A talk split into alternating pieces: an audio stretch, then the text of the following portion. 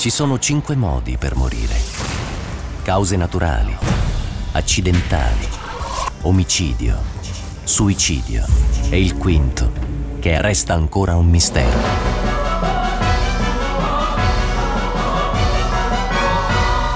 CSI Milano con Radio 105 sulla Beh, scena del Ti crimine. rendi conto, vi rendete conto che la prima volta che trovo che Picozzi non ha visto un film e gli posso consigliare un film di, di crimine, lui non l'ha visto. Guarda che incredibile. Come siete eh. finiti a parlare di Sicario? Che è un film- Sicario. mamma Se andiamo mia. indietro negli anni, ci sono su tutti. Sicario e Su quelli più recenti. Questa è una decina di anni fa, forse meno. 2015. Sicario. Sì, 2015. c- un poco meno di dieci anni fa. Eh, possiamo fare una postilla coinvolgendo anche il E dottor Eh, facciamoci Picozzi? sta pastiglia. Eh, vabbè, qualcuno scrive, eh, ragazzi, a quest'ora chi guarda ballando sta facendo la fila alle poste o al laboratorio analisi. Allora fa ridere la battuta, Dai, però non credo sia solo un tema di età, è per- proprio per quello che mi sono fatto una domanda e mi sono dato una risposta, solo che è, come diceva, sbagliata. Sbagliato. Cioè, non è solo una questione di età, è- secondo me è una questione proprio di, di sensibilità no, rispetto alla, alla TV. Per esempio, tu che guardi in TV, Picozzi? Ci stavamo chiedendo Lui guarda Serie quarto, riesce a televisive vedere e sport. quarto, riesce a vedere quarto grado? No, perché lo, stai, lo fa. Perché lo quindi- fa. Eh, lo fa. Mm, No, perché siamo in diretta. In diretta. Quindi, qualche scusa. volta che siamo andati con qualche pezzo registrato per esigenze di studio, Sì, ho fatto in sì. tempo a a vedere. guardarti. No, ho Quindi, fatto tempo a vedere che c'era quarto grado, ma non mi guardo. Ok, assolutamente. Quindi dicevi serie TV e sport. Sì, Beh, sei un po' della nostra famiglia, diciamo, più o meno. Qualche film ogni tanto, Mm. soprattutto thriller, naturalmente.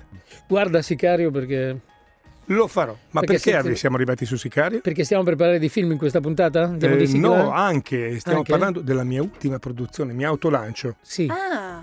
L'ultimo podcast uscito per Audible è intitolato Detective. E dai. naturalmente nei- tra i detective ci sono personaggi strani, vari, eventuali, come Donny Brasco, come Ah, eh, Frank Serpico, eh, interpretato da Al Pacino, poliziotto che per anni visse sotto copertura per smascherare la corruzione della polizia di Los Angeles, di New York, scusate.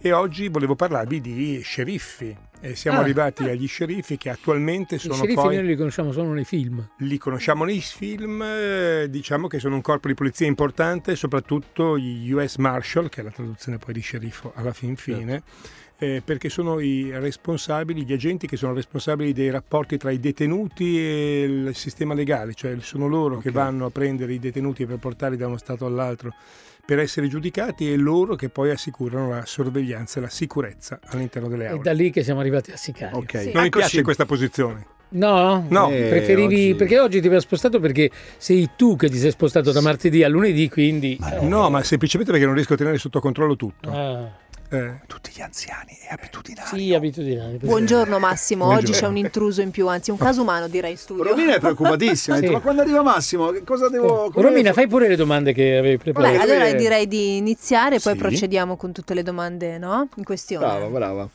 eh, allora parliamo di sceriffe. Sì. Eh, allora, eh, E io naturalmente- non ho ben capito la storia, scusa. US Marshal in America che io vedo nei film sono quelli che si occupano dei detenuti. Sì, essenzialmente di andare a prenderli, portarli da un Infatti stato all'altro, anche perché poi la giurisdizione di un crimine è quella dove tu commetti il primo reato, il primo crimine, Mm. soprattutto in caso di omicidi, per cui se tu hai una persona che ha commesso più rapine, più omicidi, viene catturato nel Texas, ma se il primo reato l'ha fatto in California deve essere spostato in California. Quindi nel fuggitivo, per esempio, Nel fuggitivo, ad esempio, c'era Tommy Lee Jones che, Che è un poi- marshal. sì, che è un US ma Marshal. io tutte le volte non capivo fosse un grado da noi maresciallo. Marshal Ma- è maresciallo, no? Eh, infatti Eh, stavo la pensando anch'io la stessa cosa. No, No. ehm, No, è un'altra cosa. No, eh, sono nati naturalmente prima, negli anni prima, per cui non so dirti. So dirti esattamente l'etimologia di sceriffo, Sceriffo. perché Infatti- sceriffo si dice che arrivi dall'inglese share, che è il suffisso di Lancashire eh, piuttosto che, e eh, reef, che era praticamente il capo, delle- Certo. il, il delegato delle varie eh, strutture, delle varie zone a, a occuparsi di leggi, per cui da share più reef è divenuto fuori lo sheriff inglese. Perché in Django, per esempio, il protagonista che deve catturare la taglia, la taglia e prende, eh, dice no, non voglio lo sceriffo, chiamatemi il marshal.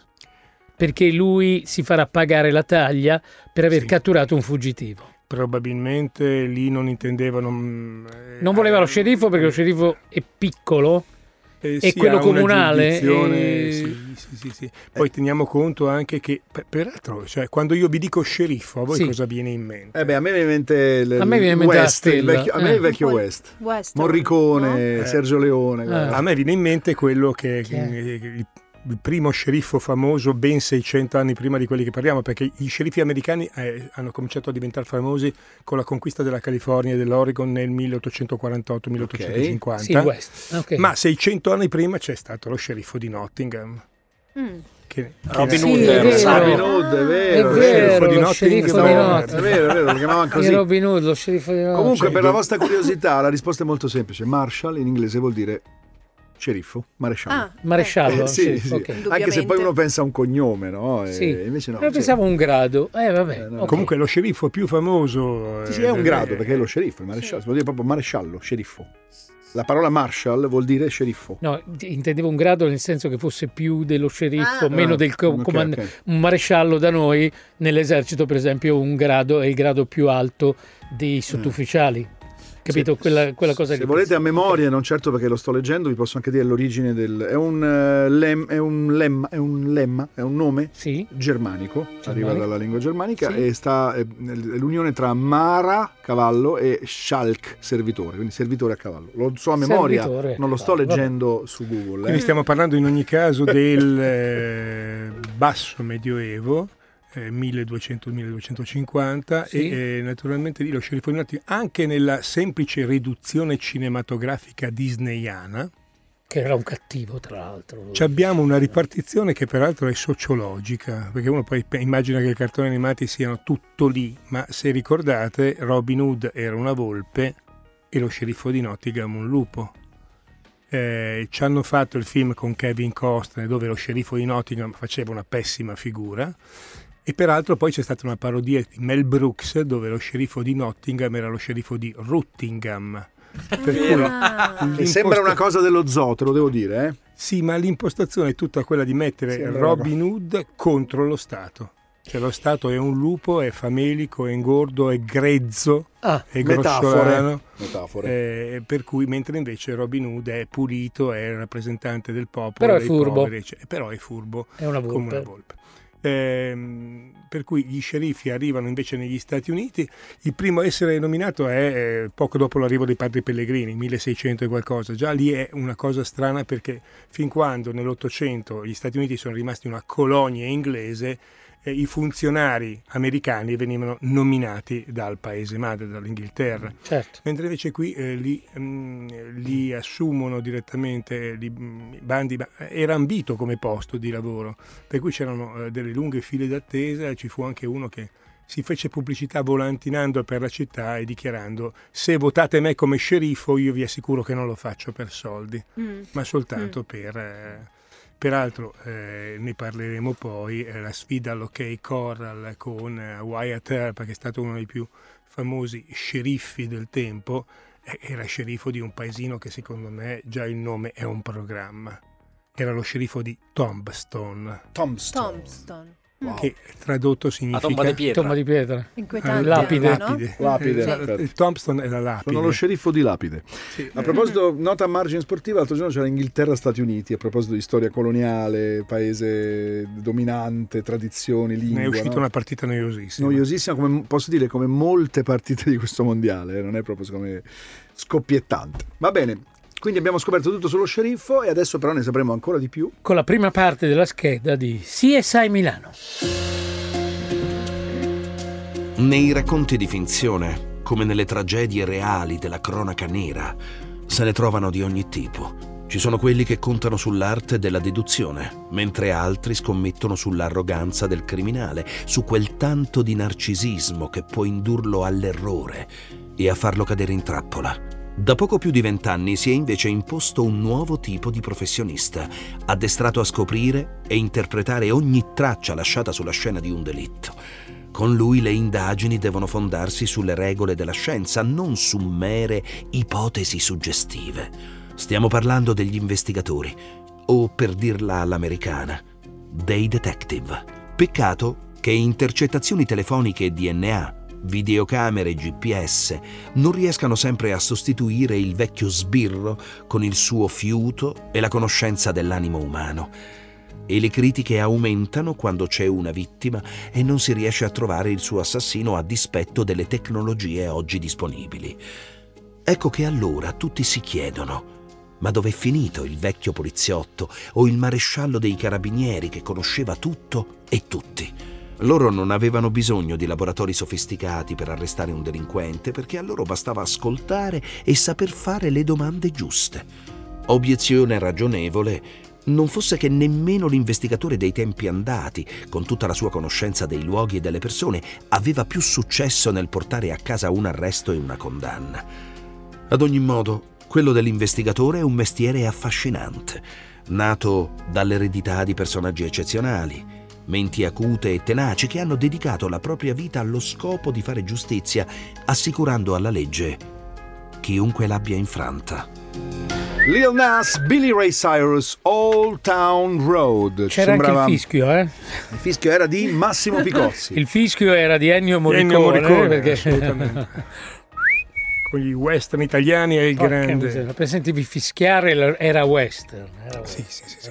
Però devo dire che ci sono altri titoli storici, io non lo so perché sto pensando a tutte le- le- le- le- tutti i titoli storici dei film western eh, ormai dimenticati. Prima si commentava che il più famoso in- della storia iniziale del cinema è stato Ombre Rosse. Ombre rosse, sì. Peraltro poi... John con- Wayne, giusto? John Wayne, però Tony si sorprendeva che è un film degli anni 30. Io pensavo, Ah, sì, mm. Perché questo che hai nominato prima, Sfida l'ok Coral, è degli anni 60, 57. Che anche lì c'era un 57. fischio, no? Eh, può darsi. non- C'era un fischio in sfida In o- OK Corral. È probabile. La canzoncina del film aveva un fischio, se non sbaglio. Poi, tra l'altro, questa cosa di Morricone lo vedi soprattutto quando guardi il documentario, bellissimo. È, è- è veramente interessante perché quella unione di quelle immagini con quel tipo di musica è completamente un'invenzione di Morricone. Perché non è che in ombre rosse c'era quel mondo musicale lì, cioè la musica legata a quell'immaginario era un'altra. Certo. E quando noi pensiamo al fischio, al co- è proprio Morricone che l'ha inventato. Cioè non c'entra niente. con- eh, allora, nella tradizione delle western americano c'era solo la chitarra. C'era, eh, C'era anche il ragtime. eh, forse La un- musica dei saloon, hai presente? Quando c- Sì, si entra... sì. Ecco, questa roba qua invece Ah. è, è proprio Morricone, cioè, se l'è inventata di sana pianta lui e tutto il mondo quando uno pensa allo sceriffo, a cavallo, eccetera, sente questa musica, ma è, è l'Italia, è Morricone che l'ha inventata. Probabilmente o certamente quello che si è perso completamente è il fascino della frontiera. eh, perché quello che alimentava Sentieri selvaggi piuttosto che altri grandissimi western era proprio questa eh, idea della zona eh, oltre la quale c'era l'ignoto. Tant'è vero che gli sceriffi sono stati fondamentali nella costruzione del, eh, degli Stati Uniti perché con l'espansione ad ovest non ci fossero stati qualcuno, qualche uomo di giustizia Di che regolamentava minimamente, poi pensate anche alla scoperta dell'oro in California, a tutte quelle città che poi sono diventati da un giorno all'altro Sì, da sì, era tutto nel caos. super popolose. Thompson eh, è passata da 700 abitanti a 5.000 abitanti in due mesi. Due mesi, per cui immaginate, eh, è probabilmente come un paesino Sì. eh, della costiera ligure durante l'estate, eh, per cui certamente non popolato da turisti ma personaggi, francamente. Peraltro poi i banditi erano considerati eh, criminali particolarmente pericolosi, ma eh, i banditi che si dedicavano a- a- al furto di bestiame, al furto di cavalli, All'abigeato. alle rapine in banca, perché eh, Scusa, non c'era anche l'assalto alla diligenza? l'assalto alla Eh. diligenza, perché poi naturalmente col progresso è diventato l'assalto al treno, eh, ma la me- modalità era eh, evidentemente Che, la che era poi stessa. il, il furto al, al portavalori di oggi alla fine, no? Era il furto a porta dei valori, ma già che c'eri eh, ed eri salito a bordo, derubavi Saccheggiavi pure i, tutti i passeggeri. i passeggeri. Sì, ok, ma ok. prima ancora saccheggiavano, Ma questo- rubavano le pelli agli indiani. Cioè, Ecco, ma questo diciamo che tutto di sommato ehm, erano crimini naturalmente per i quali se tu rubavi un cavallo e venivi preso sul fatto, venivi Ti immediatamente impiccato, non se uccidevi qualcuno. Ah, Cioè era più grave il... Era più grave il furto di un cavallo. Perché senza il cavallo morivi automaticamente. Cioè, No, più che altro perché l'idea che tu eh, affrontassi un tuo avversario e decidessi di risolverla a pistolettate era una cosa d'onore. Certo. Era un... Mentre l'uccisione del cavallo era una cosa più vile, più... Eh, Il- il assolutamente, furto del cavallo. assolutamente. Poi naturalmente si poggiava sul fatto che i cavalli erano più necessari degli uomini, ma questa è un'altra cosa. Vabbè, un Quindi. Ci fermiamo qui, ci fermiamo qui e a mezzogiorno, tra l'altro alle 12 ci sarà una sfida, mezzogiorno Qui di, sotto, di qui fuoco sotto. qui- con il nostro Massimo Picozzi.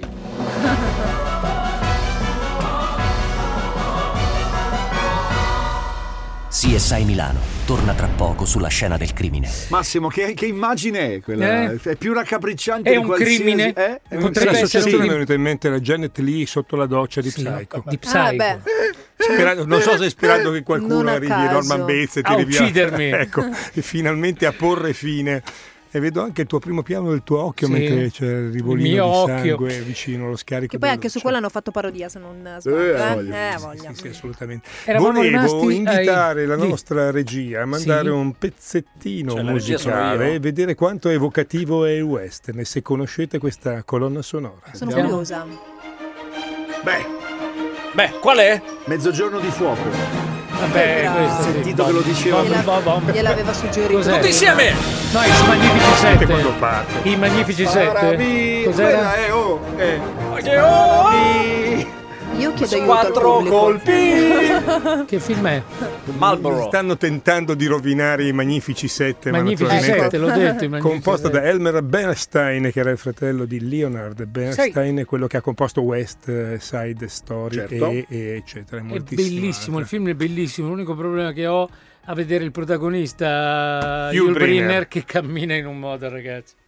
Sì, ma è un cast È assolutamente eh. Però vedi, tornando alla, alla grande genialità di Morricone, tendenzialmente le, le musiche di questo tipo di cinema erano piuttosto epiche, no? E invece Morricone ha proprio spostato da un'altra parte. no? Perché è come se questo rappresentasse una carica di cavalli, loro che Sì, arrivano quella- un po' potenti, lì, mentre certo. Morricone era più sul Sullo la penombra sguardo, eh, certo. rosso, il deserto, no?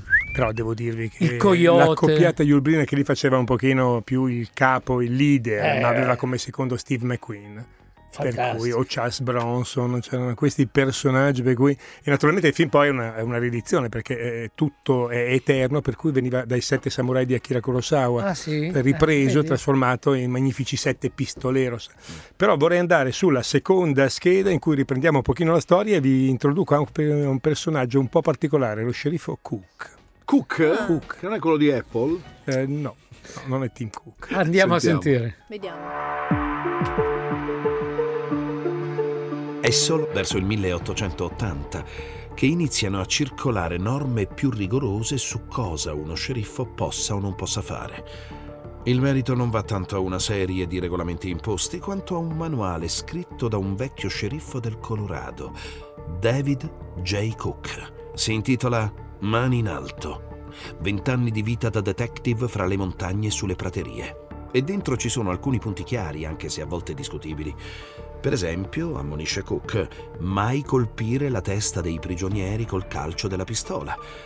Non per altro, ma perché l'arma potrebbe danneggiarsi e risultare inservibile nel momento in cui c'è da sparare. Lo sceriffo aggiunge: Non tentare mai di arrestare qualcuno se non si è sicuri di essere nella propria giurisdizione, cosa è in realtà più difficile di quel che si creda, in una terra priva di confini nettamente definiti. Quando poi si effettua un arresto, tenere sempre la pistola pronta e carica. Meglio uccidere una persona di troppo, scrive Cook, che farsi uccidere una volta di troppo. Va bene trattare umanamente i banditi, però solo dopo averli disarmati e immobilizzati. E durante la detenzione non fare mai affidamento sul loro senso dell'onore. Su dieci di loro, conclude Cook, nove non ne hanno alcuno. Censurabile o meno, il manuale dello sceriffo Cook dimostra come al tempo lui e i suoi colleghi non andassero troppo per il sottile nel far rispettare la legge. Un esempio è datato 1869 quando la comunità di Ellis County nel Kansas nomina come proprio sceriffo James Butler Hickok. Noto come Wild Bill, Hickok sembra la persona giusta per mettere fine a una serie di furti e risse che dilagano nella contea. Se non che, in poco più di un mese, Hickok fa secche due persone a sangue freddo davanti agli occhi inorriditi della gente, che si affretta a votare nuovamente, questa volta per destituirlo dalla carica. Massimo. Sì. Allora, diciamo che eh, poi c'era un problema con gli sceriffi perché erano eletti dalla popolazione, quindi con un mandato abbastanza eh, limitato, mi pare un paio d'anni per volta, e naturalmente però con la facoltà di eleggere, e questo l'abbiamo visto un sacco di volte nei film, di eleggere il proprio vice, insieme a quella che veniva chiamata la Posse Comitatus, il Posse Comitatus. Cioè un gruppo di persone affiliate che costituiva il piccolo esercito privato dello sceriffo. Il problema è che se a uno sceriffo dai un vice sceriffo che decide lui, altri 4 o 5 cittadini che in realtà sono pistoleros, poi assicurarti che faccia valere solo la giustizia o non diventi un'arma in mano al potere costituito, quindi vada a sciogliere assembramenti, picchetti, eh, le proteste dei minatori, eccetera, eccetera, o addirittura si organizzi eh, in una banda criminale.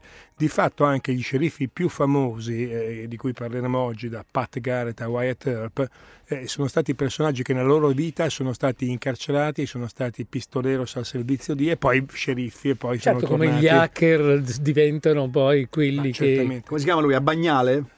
Eh, Frank Bagnale. Lui era Eh, stato no, lui prima- era Kevin Metnick, eh, il hacker. Invece, scusa, Bagnale era un Bagnale truffatore che poi usavano per... eh, giusto? Come... Eh, lo hanno poi eh, Ingaggiato, no? ingaggiato. Ma anche Kevin Mitnick è stato ingaggiato come eh, esperto della sicurezza informatica degli Stati Uniti, che non è male come idea quella di prendere i peggiori, Certo. i migliori menti. Mm. eh, i, pe- i migliori menti e i peggiori comportamenti Sì, esatto. e alcuni i Certo. comportamenti di, di controlli con la prigionia, con la detenzione e i comportamenti invece l'idea, il genio lo, lo sfrutti al meglio. Non so peraltro eh, in termini molto pratici se tu sei costretto, come è successo a Metric, a farti due anni di galera, quanti, eh, quante novità ti perdi sul mercato del deep eh, web piuttosto Del che dark web anche. eh, per Deep cui... e dark, sì, certo, certo. Allora, eh, torniamo un attimo ai nostri sceriffi. Ci torniamo tra poco. Ci torniamo tra poco. Sì, adesso mettiamo un disco, poi il gran finale della puntata di oggi di CSI Milano. CSI Milano. È molto interessante il tuo spunto, no? Se ti dico sceriffo a che cosa pensi? Perché ognuno ha il suo riferimento. Certo. Trinità e bambino, eh, che sarebbe Bud Spencer, giusto? Terence Hill e Eh Bud sì. Spencer. Per esempio io sceriffo, sai cosa penso? Mhm. Pensa che, che- che stranezza. Ha una serie che si chiamava Sceriffo a New York, ve la Sì, ricordate? che Sì. C'era lui a baff- cavallo coi baffoni, Coi in mezzo al baffoni! traffico. Era l'ultimo rimasto. Lui perché coi baffoni. lui era lo sceriffo di un paese della California che veniva trasferito lì. se non Sceriffo a. New York, che è anni otta- 70, 70, 80, 70. stupendo. No, più avanti, stupendo. ragazzi, 80 Ma negli anni 80. 50-60 proviate- prov- proviamo a capire se riconoscete questa sigla di una serie televisiva.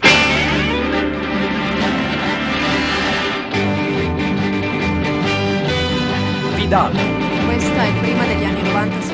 Sì, assolutamente. Eh, beh, io non la conosco. Bonanza. Bonanza. Ok. Bonanza è dove recitava, Recitava Romina, eh, Romina. Romina. Sì, nella vita Romina, precedente, Romina esatto. è la protagonista di Bonanza. Bonanza. Confermo. Si chiamava Bonazza, Bonazza, appena arrivato in. Italia. Il silenzio della Stoppelli al cinema. Bonanza ed altro. Però sorride. Bonanza e a...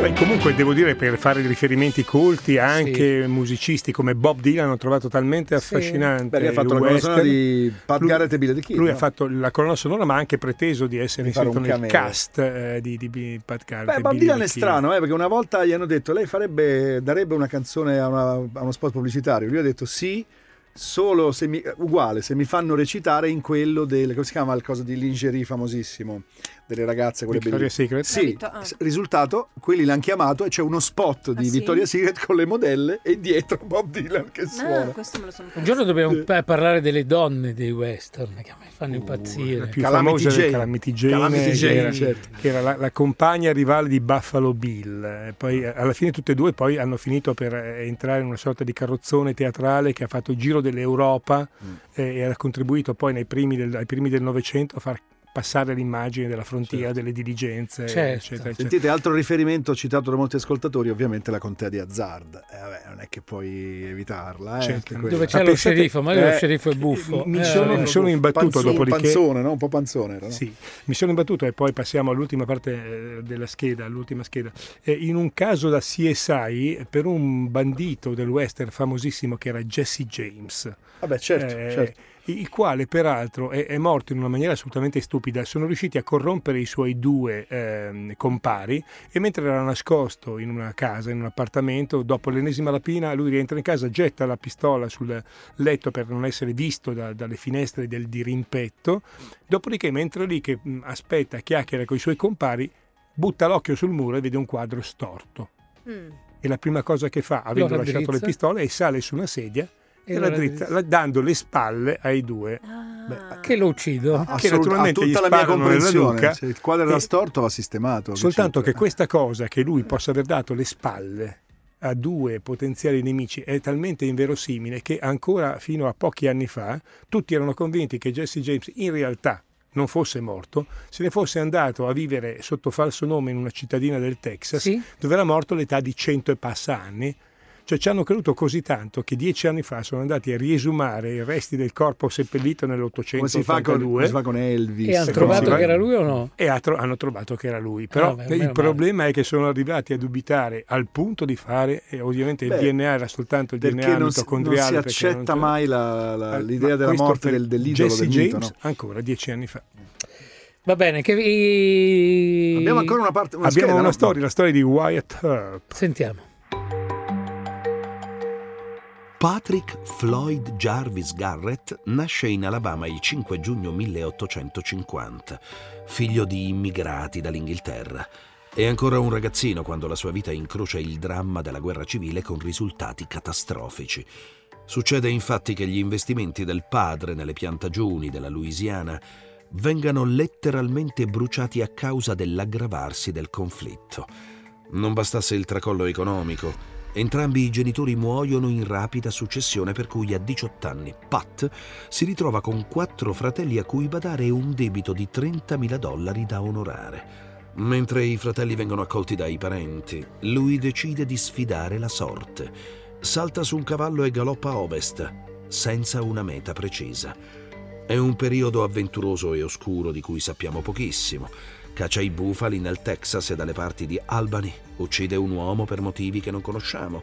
Il suo forte senso della giustizia gli impone di costituirsi, ma lo sceriffo di Fort Griffin, colpito dalla sua integrità morale, lo lascia andare senza arrestarlo. Garrett si sposta allora nel New Mexico. Sposa una ragazza, Juanita, che muore due settimane dopo le nozze. Ci riprova con Apolonia e con lei mette al mondo otto figli.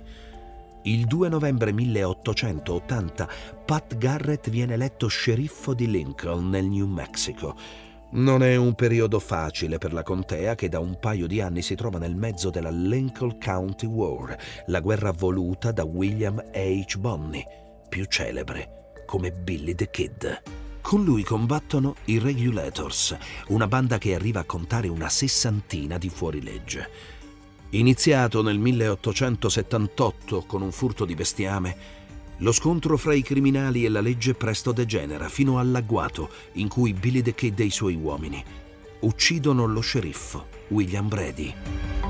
Ditemi che esiste una band che si chiama The Regulators, perché se non esiste la, la fondo io oggi pomeriggio. È il nome perfetto per una band, The Regulators. Comunque vi parlavo anche di Wyatt Earp, eh, mi tengo due, due secondi in, in Sì. chiusura. Qui stiamo parlando di Pat Garrett, la storia tra Pat Garrett e Billy the Kid va avanti con arresti, evasioni, fino a un momento in cui all'ennesima evasione eh, Billy the Kid sparisce dai radar. Non, non sanno più dove sia andato, sia stato per due anni nessuno sa più nulla, finché ricompare proprio nel luogo in cui la caccia all'uomo era cominciata, perché è andato a trovare un, un carissimo suo amico.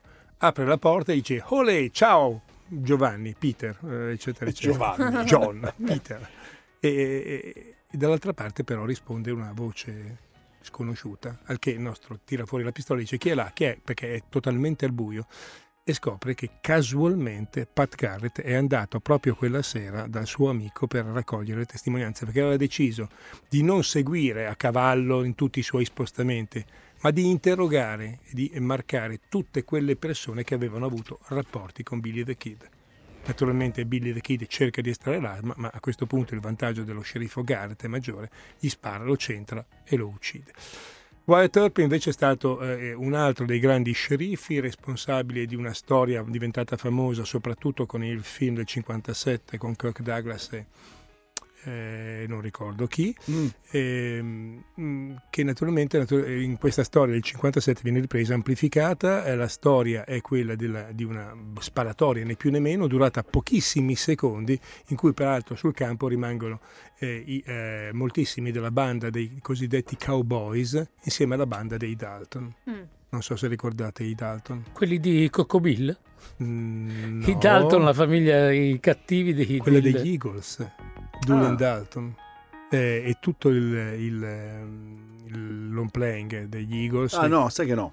Ok. Desperado Ah, è certo. tutto, è tutto dedicato Desperado, come alla no, banda certo. Dalton eh, mi pare era un concept album dedicato a quella... certamente forse uno dei quella più banda. belli Ok. per cui diciamo che gli sceriffi ancora oggi sono, eh, sono in servizio, sono quelli di cui abbiamo parlato all'inizio di puntata, sono US Marshal eh, che eh, si occupano di scortare i detenuti più pericolosi. Sì, fa un po' diciamo sorridere che esista ancora il termine, ma l'America però ha queste contraddizioni, è un paese estremamente moderno che però per certe cose mantiene poi delle tradizioni anche centenarie. La corte no? dove i reati più gravi a Londra viene- vengono condannati è la Old Bailey, che ha un nome che si mantiene im- immutato dal 1500 e qualcosa. Sì, la cultura anglosassone è abbastanza, come dire, cioè protegge molto le sue tradizioni, Certo. forse più di quanto non lo facciamo noi. Non so il termine palazzaccio però da quanto sia in vigore, che rigu- rappresenta il Tribunale di Roma. Certo. Eh, per cui probabilmente potremmo scoprire che anche Magari, sono centinaia eh, d'anni certo. che viene chiamato il palazzaccio. Comunque non era Coco Bill, era Lucky Luke. Lo- Ah, Lucky era Luke, un cartone ok. animato dove c'erano i Dalton. Comunque, Yes. guarda, questa puntata ci ha così influenzato Ok. che oggi usciremo dalla radio un po' con la gamba, Po', con le sì, gambe larghe, un un po'. po'. Guarda, Eh, io, io ultimi- l'ultimo western che ho visto era un milione di, di modi di morire nel West con uh, Charlize Theron. Quindi per Wow. me quella è la figura della donna del West. O Salma Hayek, che mamma mia. Beh, ne parleremo. Ricordiamo anche Quentin Mamma Tarantino eh, che ci ha dedicato una, Uh, una parte del suo yes. cinema, quindi quell'immaginario è ancora molto presente. Certo, certo. Grazie Picozzi, Grazie a voi, a a martedì. A martedì. non C'è domani. C'è gente che ha acceso la radio e ha detto: Ma Come possibile? mai? Sì, abbiamo sbagliato giorno. Domani ti mandiamo in replica. Domani ti mandiamo. Grazie. CSI Milano Ciao, ciao. torna la prossima settimana con Radio 105 su una nuova scena del crimine.